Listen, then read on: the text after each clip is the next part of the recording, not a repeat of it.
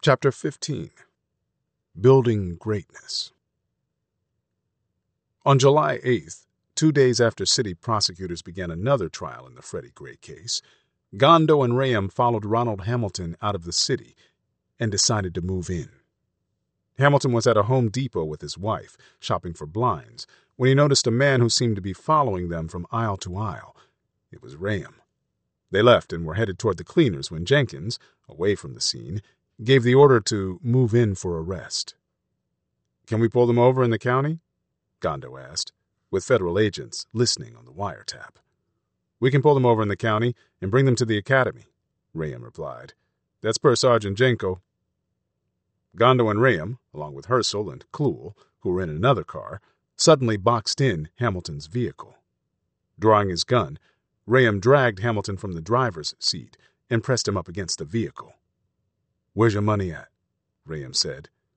Hamilton was carrying $3,400 in cash, which Rayam tucked inside his bulletproof vest. The Hamiltons were handcuffed and put into separate vehicles. Gondo got on the phone to update Jenkins. We, um, got the package, Gondo said. He's in the car with you? Jenkins said. Did you tell them anything at all? No, Gondo replied. Okay, when I get there, treat me like I'm the fucking U.S. attorney, the sergeant said. Introduce me as the U.S. attorney. I got you, Gondo said. All right, dog, Jenkins replied. The Hamiltons were taken to the barn, a trailer in the parking lot of a former city public school in northwest Baltimore, now being used as the police department's training academy. Such satellite offices were designed as discrete places for specialized units to bring informants. They were also isolated from the rest of the agency and command staff. Gondo, Rayam, and Hersl brought Ronald Hamilton inside for nearly an hour, while Clewell stayed outside with Nancy Hamilton. The officers told Hamilton they had been watching him. They had papers and folders that they tossed in front of him. The officers said they knew his history and asked if he had drugs or cash at his home. We got you on three controlled buys, Jenkins told him.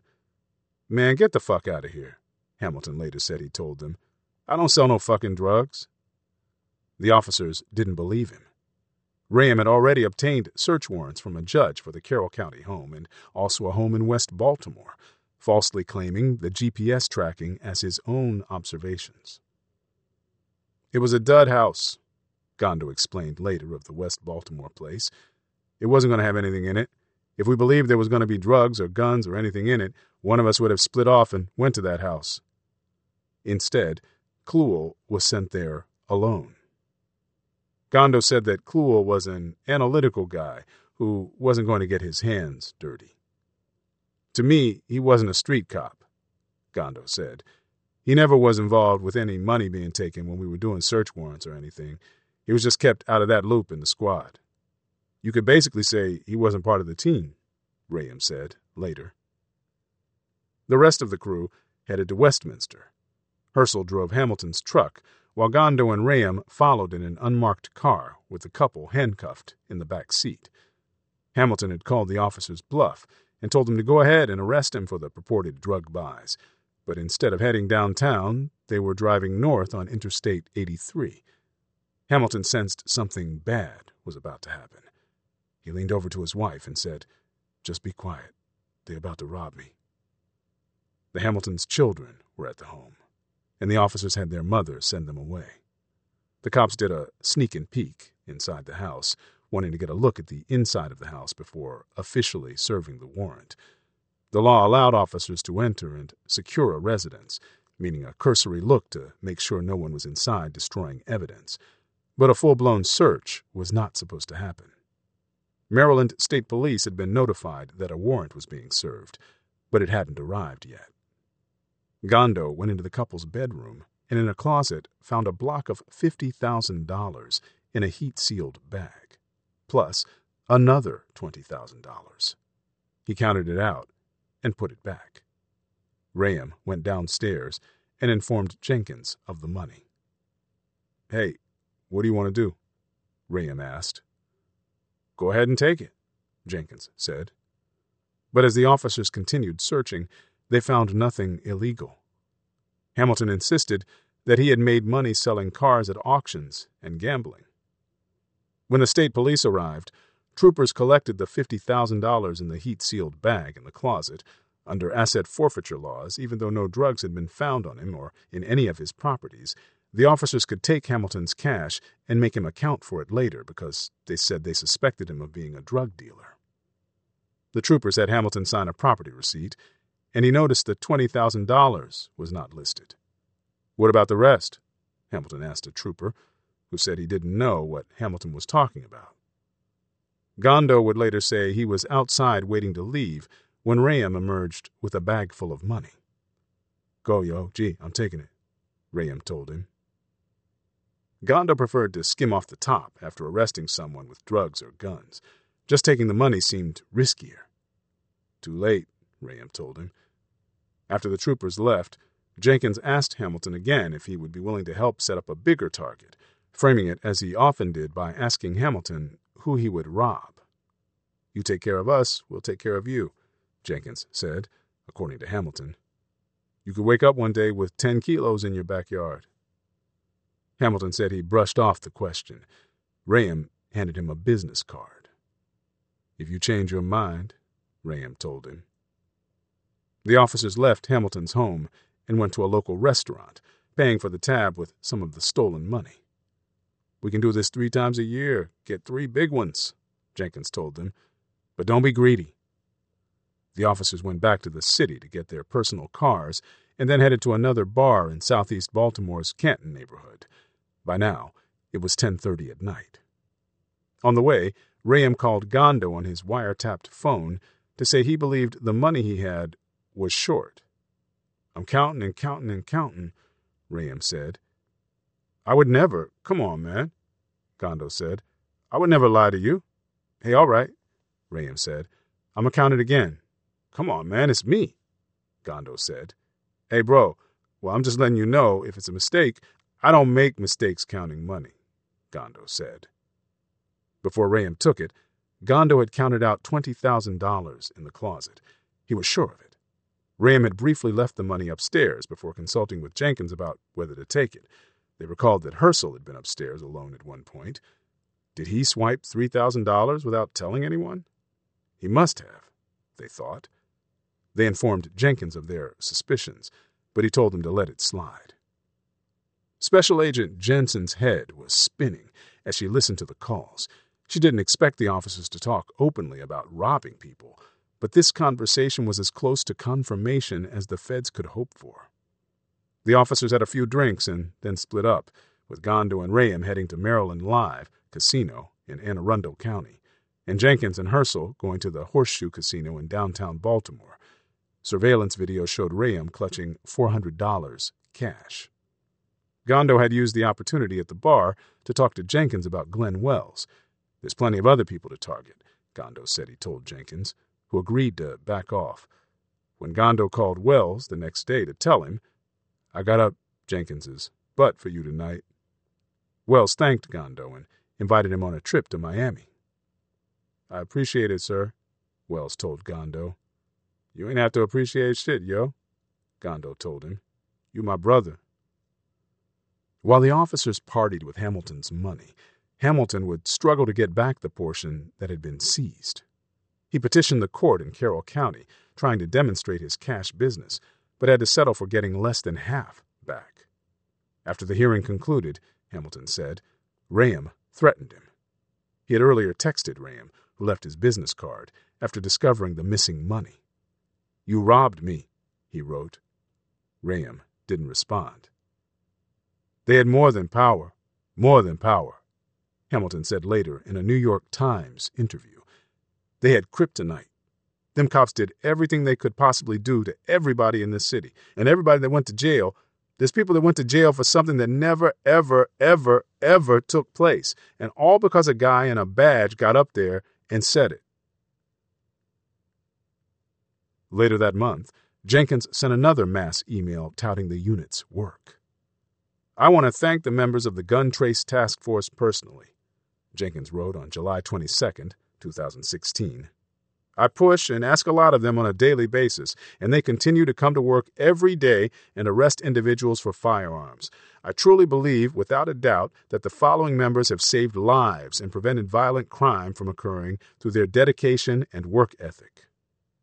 Your leadership is what builds greatness. Keep pushing and stay safe, Deputy Commissioner Dean Palmere wrote back. Wayne, you are truly the engine that drives the train. Thank you for your leadership, said Lieutenant Colonel Sean Miller. Jesus Christ, you need to be called Future Commissioner Jenkins, said another officer.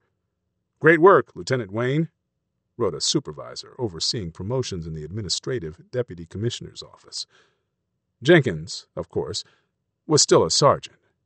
The sender was alluding to Jenkins's recent efforts to be promoted.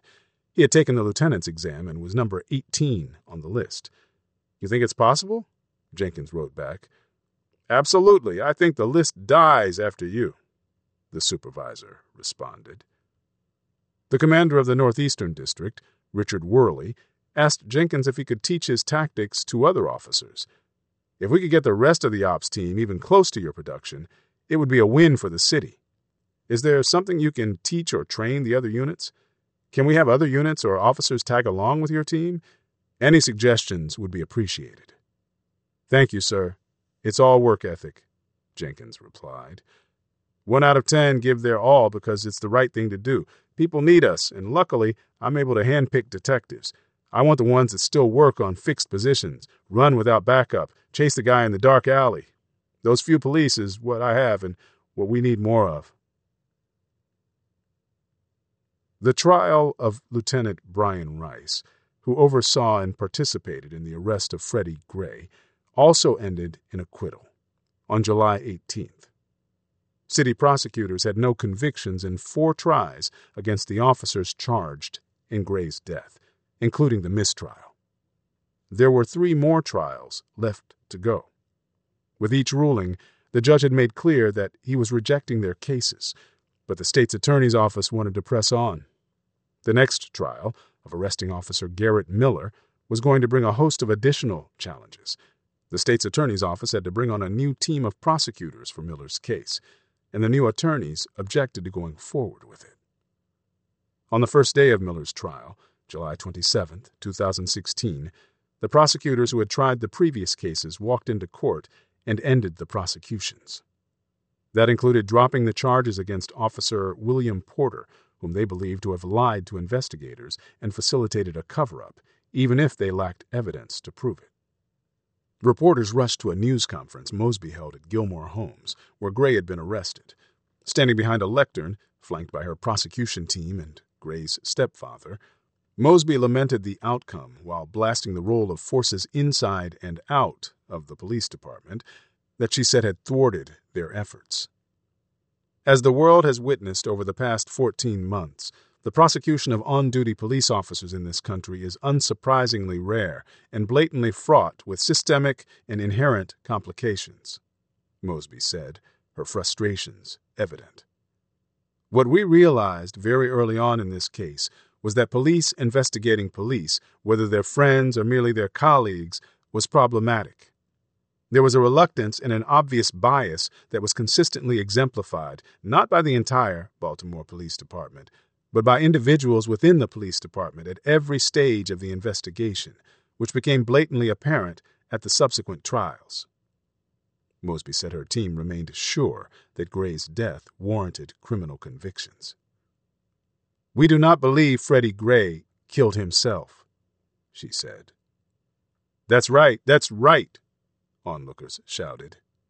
We know they forced your hand, and the judge was paid off.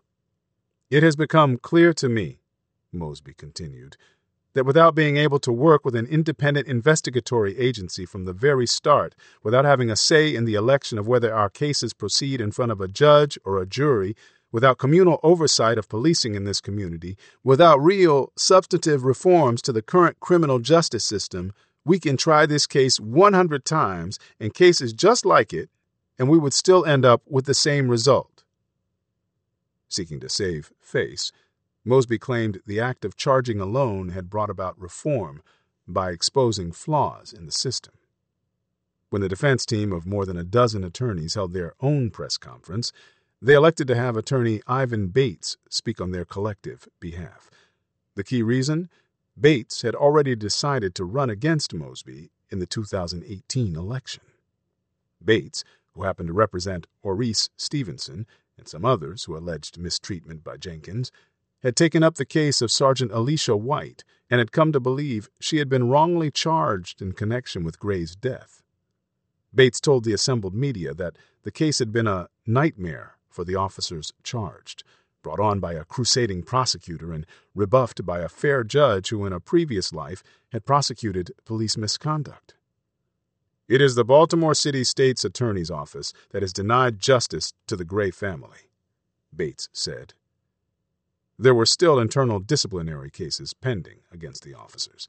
Instead of crimes, their conduct would be examined for violations of department rules. Commissioner Kevin Davis asked the suburban departments in Howard and Montgomery counties to take over the investigations and to staff the internal panels that would rule on the cases. Maybe the officers didn't belong in a prison cell for their negligence, but surely someone would lose their job over a man's unnecessary death in their custody. By law, Davis couldn't take any action without guilty findings by the panel. The two bike cops who had arrested Gray accepted minor punishment. Van driver Caesar Goodson was facing 21 administrative counts, and his attorney knew that even if he prevailed, his client would be assigned a desk job and not allowed to return to the streets. He sought to work out a deal in which Goodson would get a 30 day suspension and retire through a clause in the pension rules. City lawyers laughed him off. Goodson and the other three were cleared of all wrongdoing. All the officers received back pay and returned to work. They remain with the department. It was almost midnight on August 3, 2016, when Baltimore County police officers raided a home in the Rosedale area looking for drugs. The case had originated with Jenkins, who brought it to the county cops and gave a curious version of events. Jenkins said he had been at home when one of his informants called and said a big heroin deal was about to go down. Jenkins said he went to the location, alone, and waited in some bushes, then followed the suspected dealer. When he saw a handoff outside a high rise apartment building, he said, he moved in and found 100 grams of heroin and other materials inside a bag. There was surely more at the target's home, Jenkins said. Baltimore County Police Sergeant Bruce Vaughn, whose squad was assigned to follow up, questioned Jenkins, saying he needed to know who the informant was. Jenkins demurred, saying the person was not actually a registered informant anymore. Vaughn said an officer to verify Jenkins's account by watching surveillance footage from where Jenkins said he intercepted the drug deal. It appeared to match. Jenkins was asked to go into the Essex police station and type up information for a search warrant. When they were finished, Jenkins said he was returning home and asked the officers to let him know what they found. The detectives would later realize that the evidence Jenkins had submitted contained only 10 grams of heroin, not 100, as he had reported. The county officers were carrying out the warrant when a Dodge minivan pulled up in front of the home. County Detective Jason Metz shone his flashlight and saw Jenkins and a passenger. Metz did not know Jenkins, but like Kilpatrick, he had heard bad things about him. Jenkins emerged from the van yelling, Where's the dope? Then Metz noticed a completely bald white man with what appeared to be a police badge around his neck, get out of Jenkins's car. The man looked familiar to Metz, but he couldn't place him. Unlike the city police force, county police have the functional equivalent of internal affairs officers accompany drug units on search warrants, and the pair of visitors caught that officer's attention, too. Can I get your name and badge number? he asked when he encountered them in the house. Jenkins gave his information, the second man mumbled a badge number that was similar to Jenkins, gave his last name, and walked outside. The county officer turned back to Jenkins, who hesitated. He doesn't have a badge number, Jenkins said. He's a member of the task force. He said the man was his cousin and they had just been playing basketball. It was now past midnight. The officer pushed again. What agency did you say your partner is with? The Fugitive Task Force, Jenkins said. He moved into the kitchen of the home, where officers heard him say, There's more dope and a gun here, gotta be. A county officer asked him to pipe down because the subjects of the raid were still in the home. Jenkins and his partner soon left. At some point, it had clicked for Metz who the strange, bald headed man was. What was Donald Stepp doing here? he asked the others.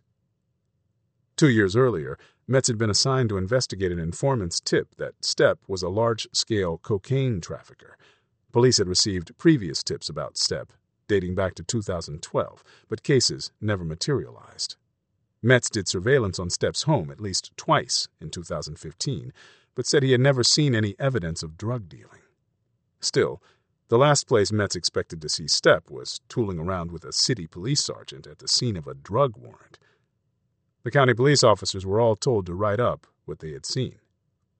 In his report, Sergeant Vaughn wrote that Jenkins had misrepresented the status of his tipster by not initially disclosing that he wasn't a registered informant, had been working while supposedly on leave, and had notified the county of his actions or run a deconfliction check on the target. Baltimore County would never allow its officers to take actions under these circumstances, Vaughn wrote in his report. Sergeant Jenkins was in violation of the law and department policy. He said he would await instruction from supervisors in the county prosecutor's office about whether to charge Stepp with impersonating a police officer.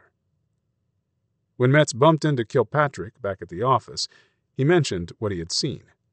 Kilpatrick, knowing the FBI was looking at Jenkins, made sure the agents knew about the strange encounter.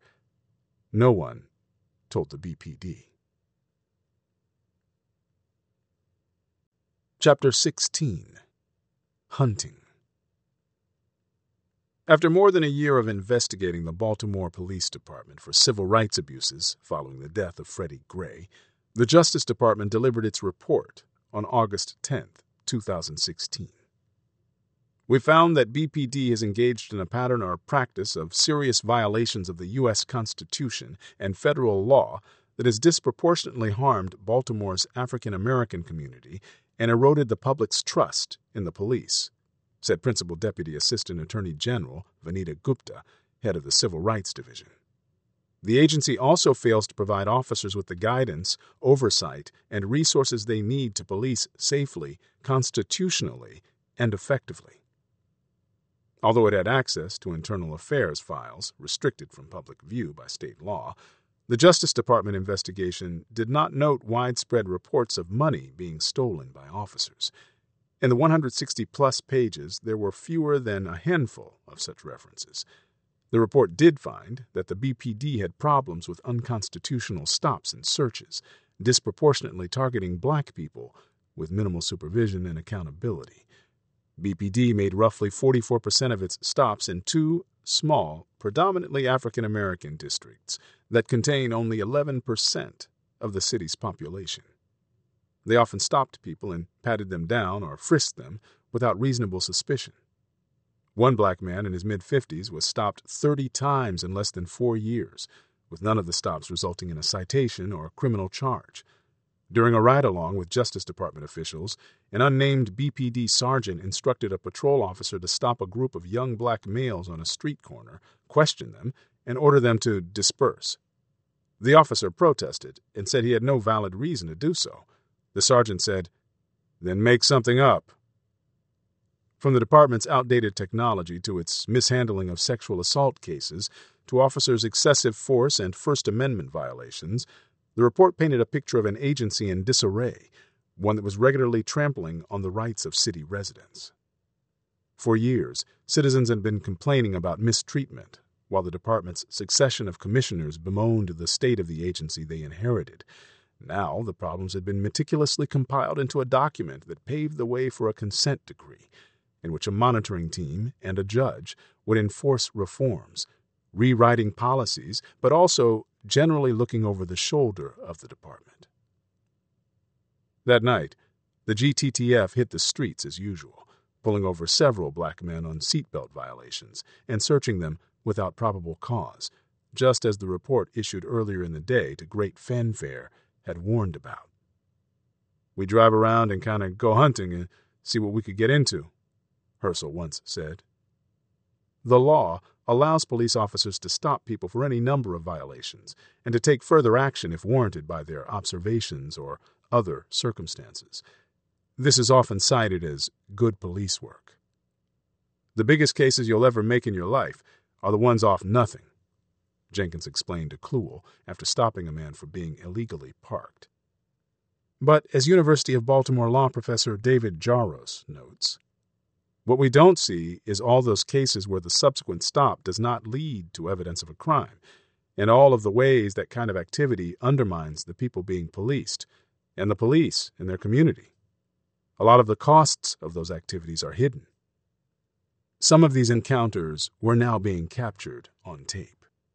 As part of the reforms already underway, the department had been rolling out body cameras, and one had finally been assigned to Hersl.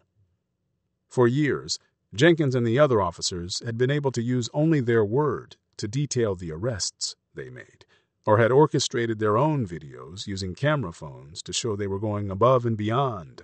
But now, the department was requiring them to record videos via body cameras that would shed new light on how the unit was racking up such impressive gun seizures. That summer, however, only two of the officers in the unit, Hersl and Gondo, had been outfitted with a camera. One of the men who was stopped and searched that night in August, hours after the Justice Department report was released, was 25 year old DeAndre Adams. The security guard and licensed private detective was teaching a young relative to drive. On a busy street downtown, the officers drove at Adams' car to pull him over from the front. Jenkins, wearing a black vest and cargo pants, knelt down next to the passenger side door. Sir, I'm Sergeant Wayne Jenkins with the Gun Trace Task Force. The reason you're being stopped today is because you don't have a seatbelt on. How come you don't have a seatbelt on? I didn't wear one, Adams said. Are you nervous, sir? We're on camera. You're shaking. Do you usually shake like that? Jenkins said. I'm fine, officer, Adams said, looking calm. Police had for years cited people acting nervously to justify searches. The body cameras recording from the officer's perspective cast major doubt on how often that was actually true. Adams got out of the car and was told to stand at the rear, facing away, as the officers picked through the car. Hersl's camera recorded Adams, not the others, conducting the search. You were advised why we stopped you, Hersl said. You have to wear a seatbelt. That's cool, but why are you searching my car, though? I didn't authorize nobody to search my shit. Hersl waved his hand in front of Adams, unable to muster a response. We're not arguing with you, Hersl said. It's fine, it's fine. Go ahead and do what you got to do, Adams said, resignation washing over him. With his daughter in the back seat, Adams asked if he could turn around and at least watch.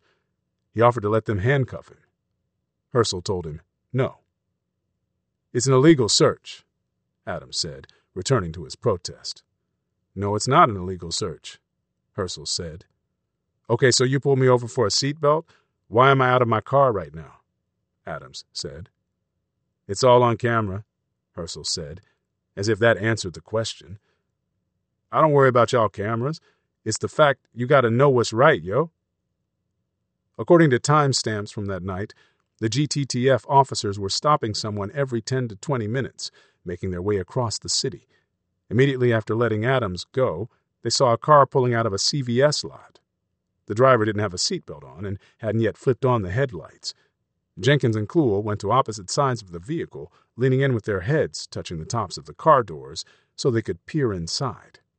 Hersl, the only one with a body camera operating, stood back so the conversation would not be picked up on the recording. Suddenly, Jenkins began pulling the passenger out of the car. There's a gun in the bag between his feet, Jenkins said to Clewell. It's not mine, the man pleaded. I don't care if it's yours. There's a gun between your legs. I don't care if it's yours. I just got in the car. Jenkins grilled the driver, a paraplegic using a device to drive the car, about his seatbelt. We just came out of the CVS, he shrugged. The driver took ownership of the gun, absolving the passenger who might have been charged with it. As the officers processed his information, Hersl chirped to him that he should have his lights on next time. Small shit, the man muttered. Small shit will get you jammed up all the time, won't it? Hersl said cheerily. They were one for three with finding guns via seatbelt violation stops. More stops as the night wore on. They chased a man in North Baltimore, searched his car, and found nothing. They stopped another man who had alcohol in his car and who said he was a city worker. We're out here looking for murderers and guns. We're not interested in the alcohol, Jenkins said. They dumped the alcohol, searched his car, and let him go. At a gas station in northwest Baltimore, they stopped a vehicle with four young men inside. The car couldn't have pulled five feet from a gas pump when they were stopped for not having seatbelts on. You're shaking really bad, Jenkins told the passenger. Why don't you have a seatbelt on? I just came out the gas station, the man said. I apologize. All right, but when the vehicle is in motion, you have to have a seatbelt on, all right? Hersl pointed to a bag on the floor of the car and said they wanted to search it because they had found a gun earlier in the evening inside a similar type of bag, a completely unjustified reason to search this man and this bag. The man, standing with his hands behind his head, let them search. They had a small amount of weed, but there was nothing else in the car. One for six.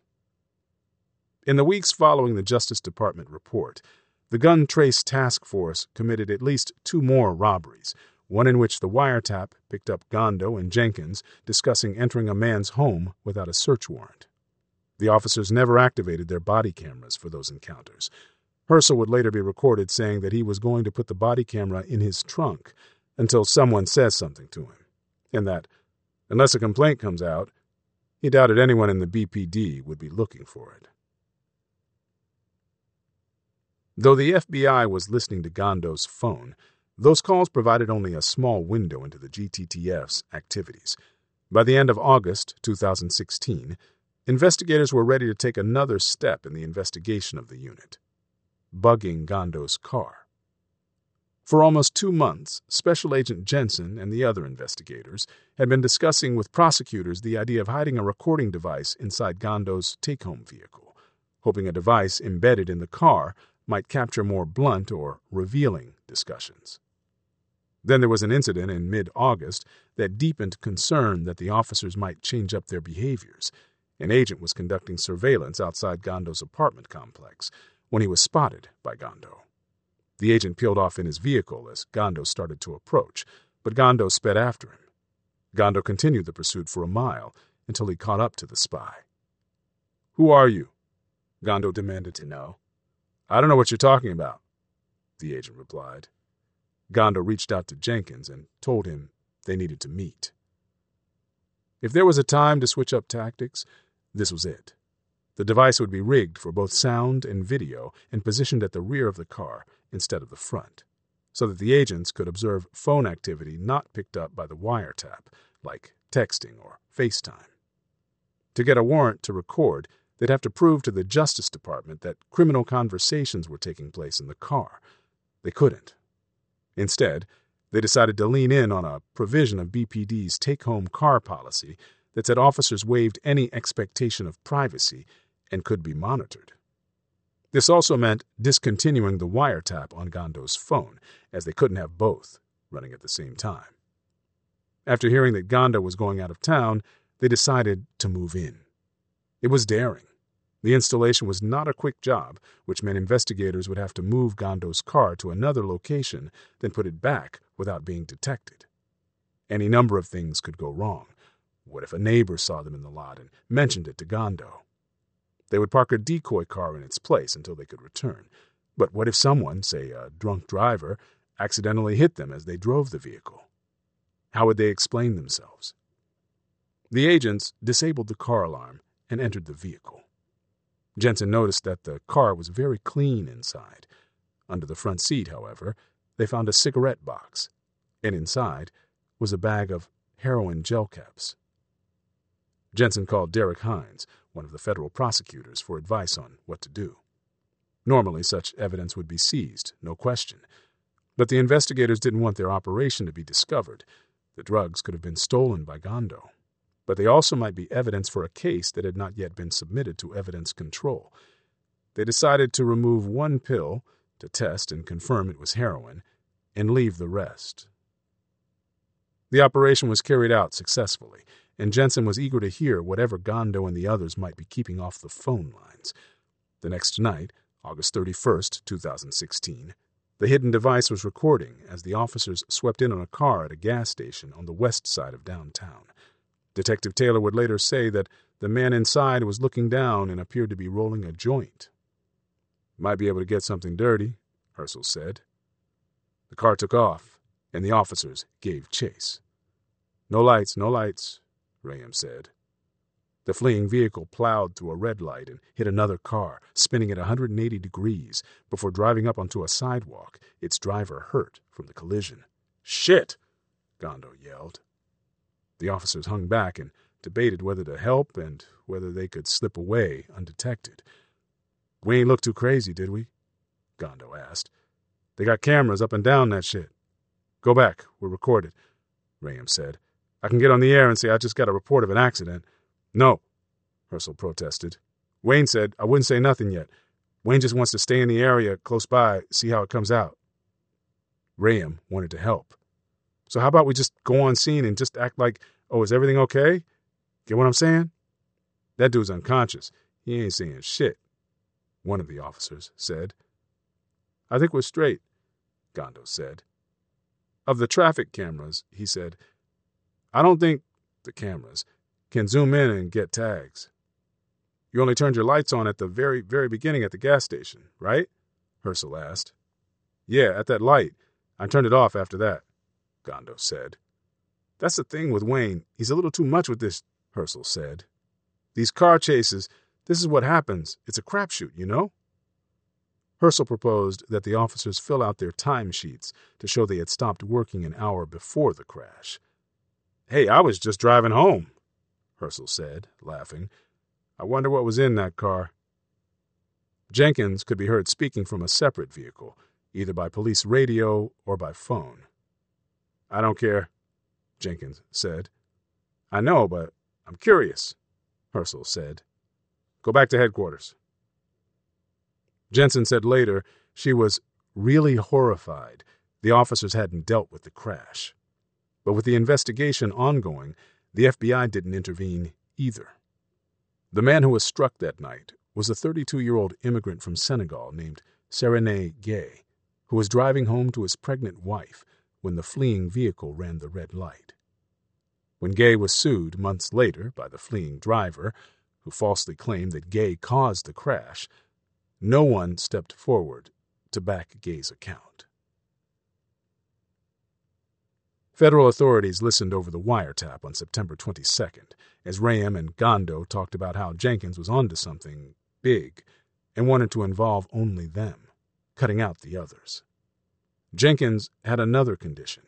He didn't want to have his name appear on any paperwork associated with the case. He's tired of putting his name on shit. I was like, give me the motherfucker. I'll put my name on it, Rayam said. He was like, yo, this dude's good for at least 200. We could get him. I was like, all right. He said, if we do it, it'll be me and you. Yet being accused of misconduct set Jenkins off. Two days after Gondo and Rayam's recorded conversation, the GTTF chased a man through an alley who had ditched a gun. Body camera video showed Jenkins talking to the man, trying to get him to admit to possessing the gun. What I want to know is somebody trying to kill you? Is somebody trying to hurt you? If your life's in danger, you let me know where or who, and I can look into them and try to get more guns off the street. Is your life in danger? Man, everyone's life is in danger. This is Baltimore City, the man replied. I lost three homeboys in two months last year. I lost two cousins this year. Just then, the man's cell phone rang. He asked if he could tell the person he was getting locked up. Jenkins obliged, holding the phone open and letting the man talk over a speakerphone. Yo, they found a joint in the alley, the man told the person, using slang for a gun. They put the bitch on me, yo. Jenkins snapped the phone closed. Don't do that. We're not cruddy cops. You threw that shit with your right hand. What you just said is very disrespectful. We ain't dirty cops. We don't get down like that. That's dirty case work. If somebody tries to put a gun on somebody and it wasn't theirs, that cop gets rolled on, and that cop gets charged. We don't police that way. These police right here, we do things by the book. Albert Peisinger, a longtime city drug prosecutor, remembers similar private conversations with Jenkins. Peisinger, who had worked with Jenkins occasionally for years, said the detective took constructive criticism, tried to make his cases better. He and other people would listen. Toward the end, I think he almost had a dual personality, Peisinger said. He'd ask, Why does everyone think I'm a dirty cop? An internal department newsletter went out in October 2016. On the first page, Commissioner Davis wrote to his officers about the looming consent decree. A consent decree is not a magic pill. It is, however, a court ordered and enforced mandate that will compel us to make necessary improvements to processes that have been long neglected. At times, it will introduce changes to our organization that may cause anxiety. Police, after all, do not typically adjust well to change. We must not confuse the time honored traditions of our profession and the growth necessary to improve as an organization. We must honor our traditions, but not cling to them. We must embrace changes that make us better crime fighters and community ambassadors, and not dismiss them as contrary to the notion of real police work. Two pages later, the newsletter highlighted the work of the Gun Trace Task Force as a model for the department complete with a photo of Jenkins flanked by Hendrix, Taylor, Rayam, and Ward. The blurb was penned by a supervisor, Lieutenant Chris O'Ree. It should go without saying that this is an extremely challenging time for law enforcement nationally. Officers are questioning themselves and their role in society and the changing law enforcement landscape. Against this backdrop, I am extremely proud to showcase the work of Sergeant Wayne Jenkins and the Gun Trace Task Force. This team of dedicated detectives has a work ethic that is beyond reproach. The squad, up to that point, had seized 132 handguns and made 110 arrests on handgun violations through nine months. Their relentless pursuit to make our streets safer by removing guns and arresting the right people for the right reasons has made our city safer, O'Ree wrote. I couldn't be more proud of the strong work of this team. No one seemed to care much about how the cases were faring in court. From 2012 to 2016, 40% of Jenkins' gun cases were dropped by prosecutors, higher than the department average, even as he was winning praise for his skill. Despite police and prosecutors' stated priority of holding people caught carrying guns accountable, officials would later acknowledge that no one was circling back to check or improve the outcomes. A case in point was the trial of Oreese Stevenson, whose safe was cleaned out of half its contents in March. Stevenson had hired attorney Ivan Bates, who said he had started specifically seeking out defendants whom Jenkins had arrested because the officer's tactics made the cases winnable. At the same time, Bates had never publicly accused Jenkins of stealing. It was too risky for his clients, and a serious accusation for the attorney to make without proof. He recalled one time offering up one such client to a prosecutor who was more interested in getting the client to talk about his own crimes. Now, in October, Bates and Stevenson were in the courtroom of Judge Barry Williams, three months after he'd tossed out the last of the Freddie Gray cases. Stevenson told Bates that Jenkins had robbed him. Stevenson knew it, Bates knew it, and Jenkins knew it. Given the GTTF's reported haul, several kilograms of cocaine, and Stevenson's prior record, his case likely would have been taken federal, but the U.S. Attorney's Office knew enough now to steer clear of the GTTF's cases and had quietly dismissed a half dozen that were pending on the federal side. Bates's game plan was to get the case dropped by scrutinizing the initial car stop. Jenkins was called to the stand and gave his account of the stop. He said they'd approached Stevenson just to chat. We always stop and ask if everything's okay. Jenkins said. We never know who's going to provide us information about current crime that's going on or past crime. It could be old, young, black, white, female, male. You never know who's going to speak to the police. Jenkins said that when he'd approached the car, he'd been careful to follow the rules so that the case would hold up in court. He said he'd learned from past mistakes. That impressed Judge Williams. But Williams noted that in describing their tactics, Jenkins also said his squad had surrounded the car, which legally amounted to a detention that was not supported by reasonable suspicion. That made it a bad stop. And Williams threw out the evidence. With no evidence from the traffic stop, the ensuing search at Stevenson's home was also gone, the fruit of a poisonous tree. Prosecutors had no choice but to ditch the case. Stevenson was off the hook, and so was Jenkins. When the hearing concluded, Williams called the prosecutor up to the bench. Just so you know, I did find your officer relatively credible, Judge Williams said to the prosecutor. Let him know what the law is. You've got a right to roll up on people, absolutely, but you can't get out of the car and surround the car. He thought the person had drugs. They probably did have drugs. There's no disputing that. There's other ways. Bates followed Jenkins out of the courtroom. I don't know what you're doing, but everybody tells me the same thing. You rob and you steal, and you're taking everybody's money. Bates said he told Jenkins. Come on, man. I don't know what you're talking about, Jenkins responded. Having dodged accountability again, Jenkins was about to take some time off. His wife was pregnant again and was about to deliver their third child. Jenkins had informed his officers only a few weeks before that he would soon be taking a leave of absence. It would last for three months. Chapter 17 Read Between the Lines a few weeks before Jenkins went on leave, he pulled Detective James K. Stop Kostopoulos into the Gun Trace Task Force. This marked a long awaited reunion for Kostopoulos, who had looked up to Jenkins as a rookie officer in the Northeastern District in 2012.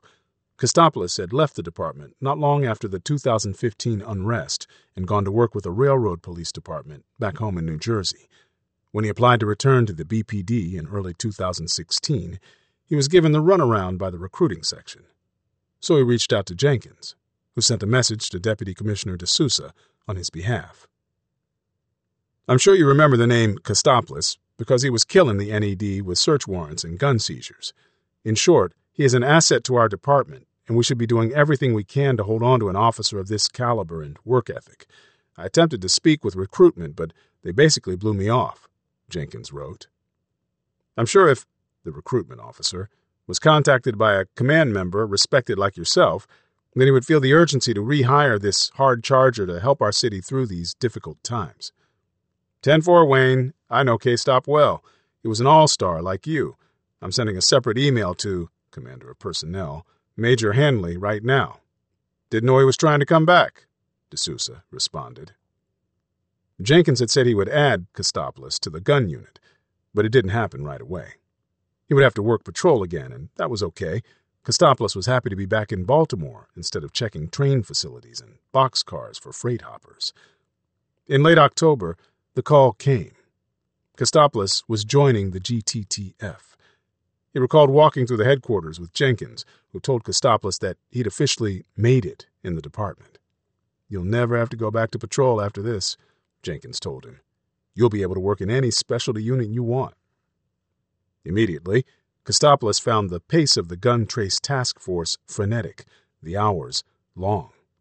On the streets, body camera footage shows Kostopoulos often stood close to Jenkins attentively, his head going back and forth between Jenkins and the people he interrogated on the street. I remember calling my dad on the way home because I couldn't believe it, Kostopoulos recalled later.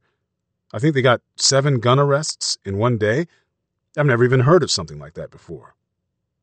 When Jenkins went on leave, however, everything ground to a halt.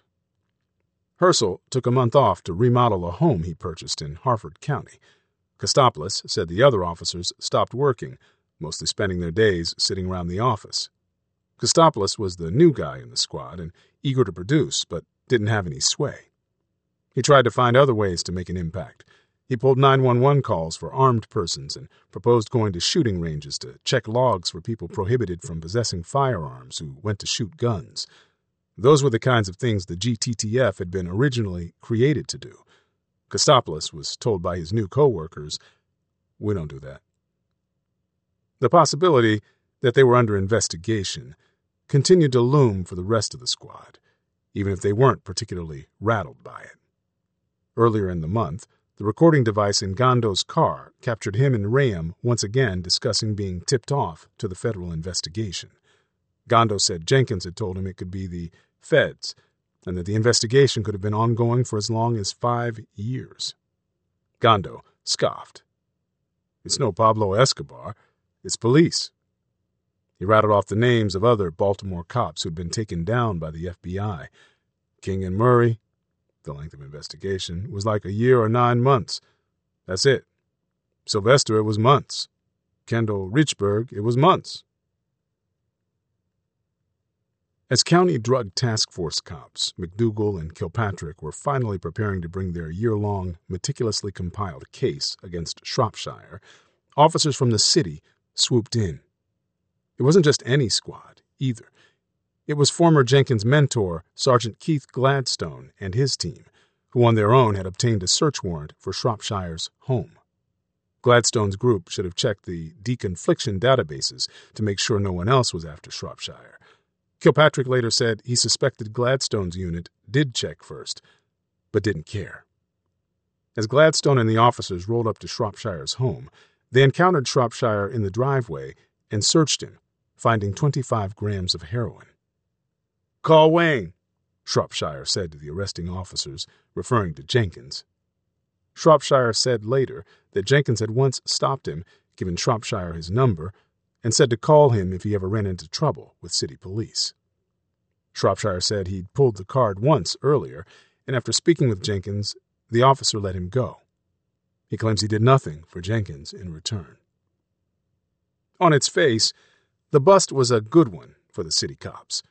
Not only did Gladstone's team report that Shropshire had drugs on him, but the officers found a loaded gun under his mattress and a hydraulic press which can be used for drug packaging, in the basement. Catching Shropshire with a weapon would automatically increase his possible punishment. In his car, they found a scanner used to detect GPS devices or other trackers. They also collected a phone Shropshire had been using, potentially full of useful evidence. Ideally, this would only add to the case that the feds had built already. But the feds already had concerns about Gladstone's credibility and weren't taking his cases. Body camera footage could assuage those concerns, but Gladstone's team had turned their cameras on only after an initial sweep of the home during a secondary search. Instead of contributing evidence to the federal case that was in the works, the involvement of Gladstone's team took key evidence out of the picture because it was considered tainted. Shropshire was able to post a $100,000 bail and was released.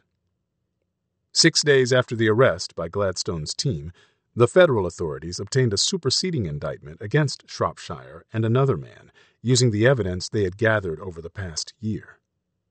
It was a week after Thanksgiving, 2016, when Shropshire was taken into custody.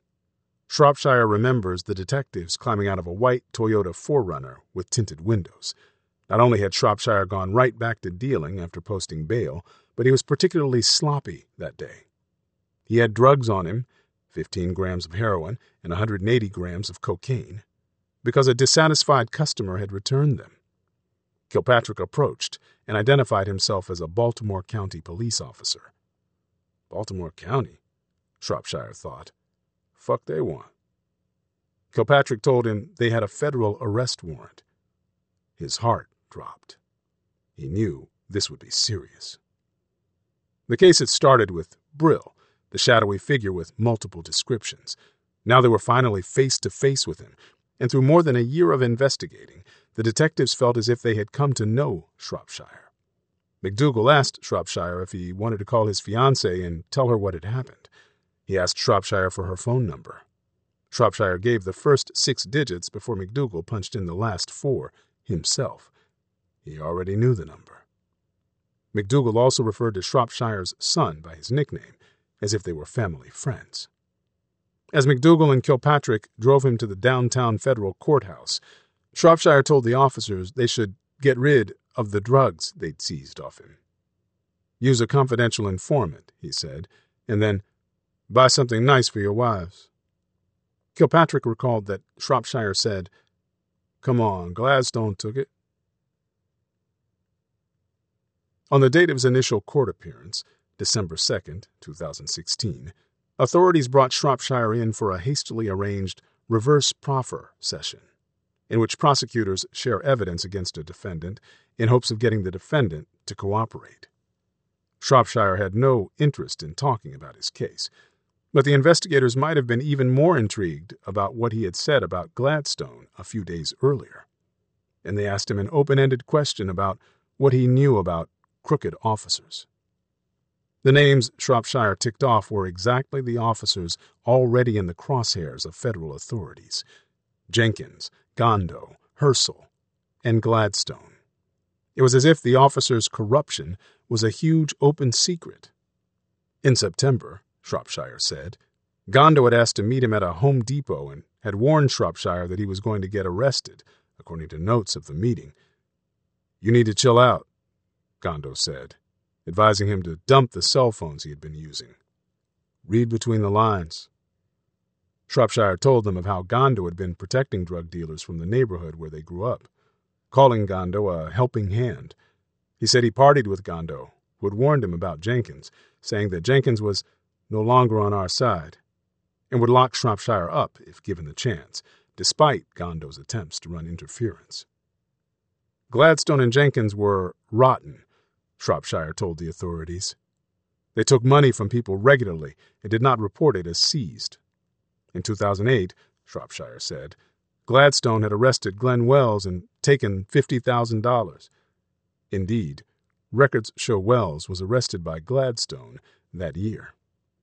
All of the Baltimore drug dealers who were making money had had similar run ins with Gladstone, Shropshire said. Jenkins, meanwhile, made no pretense of doing police work.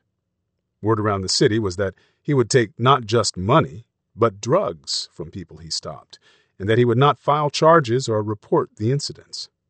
He said he had heard stories where Jenkins had pulled up on people Shropshire knew and had told them that he was looking for guns and was going to search them, but that if the dealers gave him drugs without him having to conduct a search, Jenkins wouldn't arrest them. If the dealers complied, Jenkins would drive off as if nothing happened. Shropshire cited two recent examples involving people he knew. Most of the information was hearsay. The investigators also knew the officers were taking money, but this may have served as one of the investigators' first inklings that Jenkins was taking drugs. For what purposes remained unclear.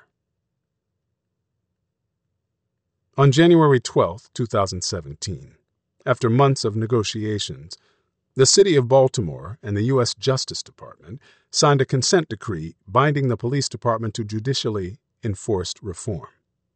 Talks had been sped up following the election of President Trump, out of mutual fears that his Attorney General nominee, Jeff Sessions, who had been critical of consent decrees, would torpedo the agreement.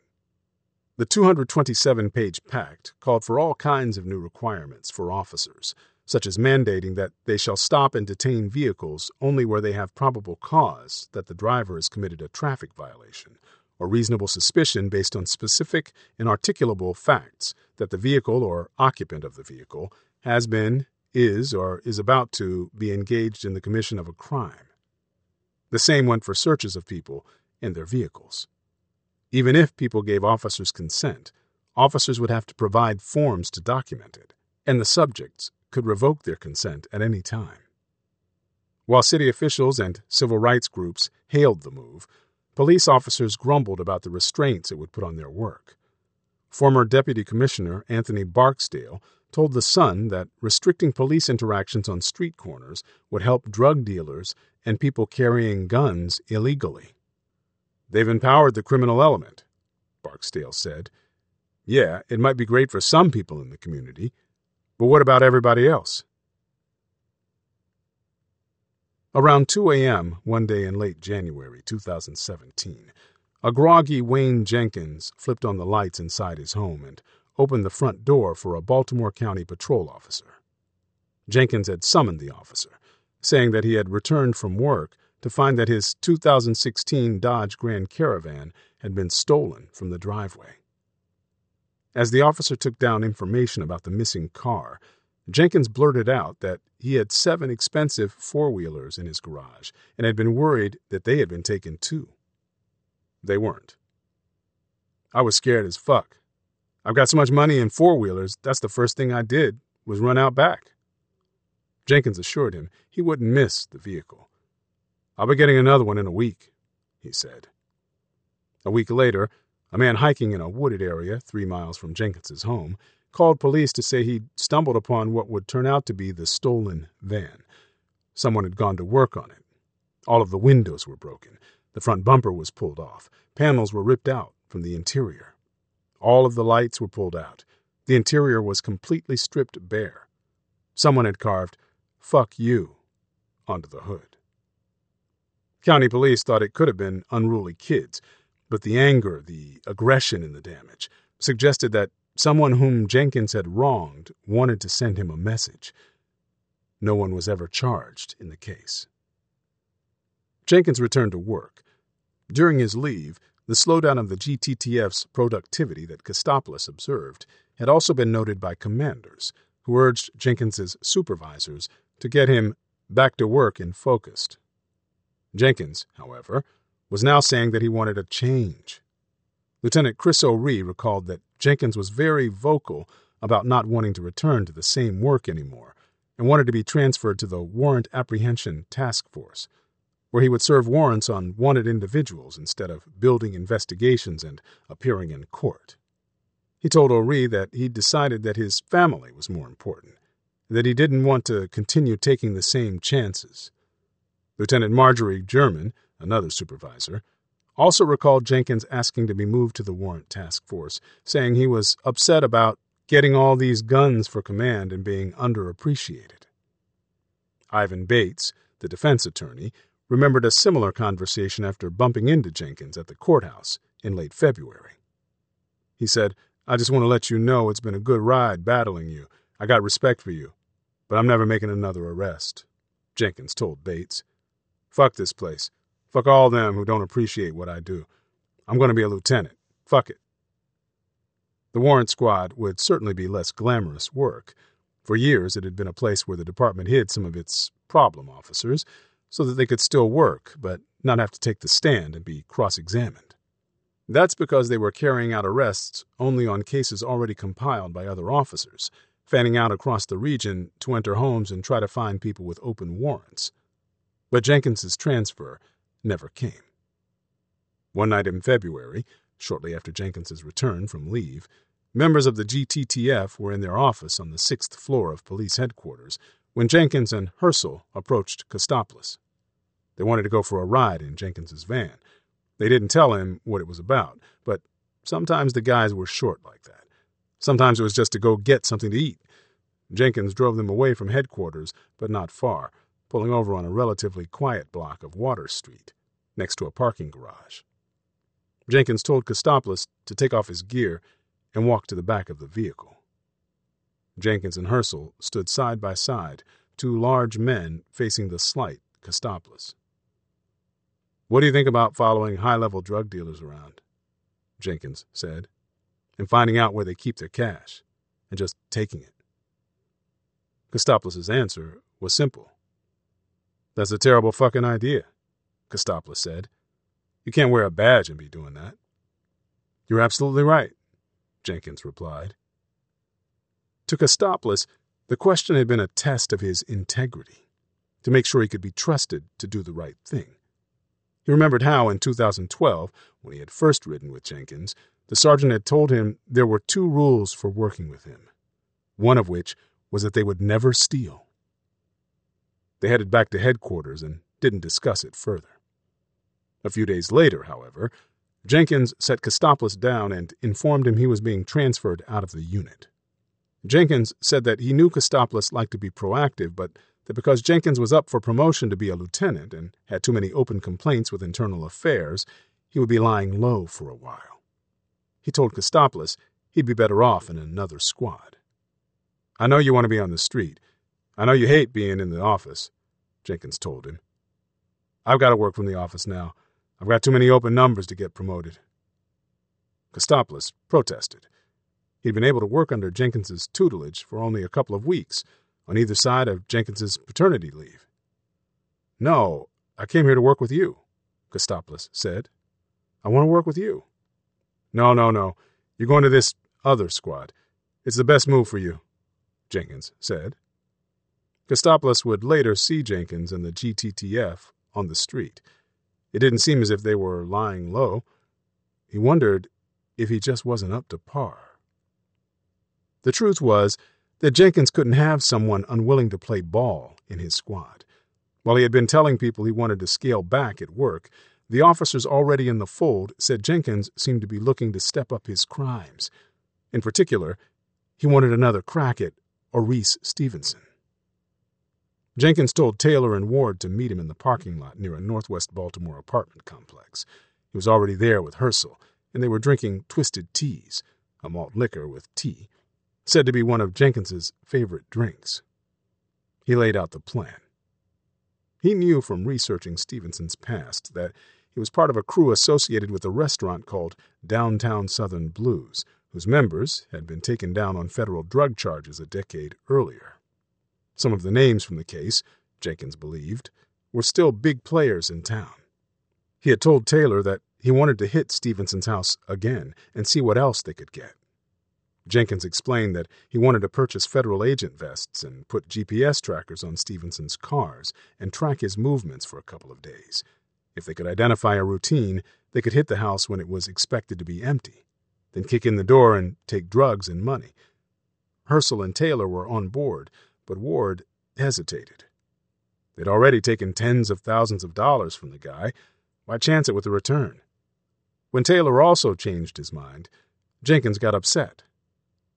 Around this time, Jenkins told the officers that he had a childhood friend who owned a body shop, but also dealt drugs and had been shorted by a couple of kilograms on a recent deal. The friend wanted Jenkins to bust the supplier and had provided Jenkins with all the information.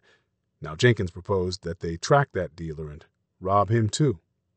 He mentioned that the supplier could have up to a million dollars. They could split it and be set, Jenkins said. He wanted to dress up as federal agents and wear masks while we went in there, Ward would later say. Detective Evodio Hendrix, another member of the squad, remembered it the same way. He stated that he wanted us to actually target him, to basically do investigation to see where he lived, where he possibly had his money and drugs at, and he actually wanted us to rob him. In the police headquarters garage, Jenkins showed them how he planned to carry out the crime.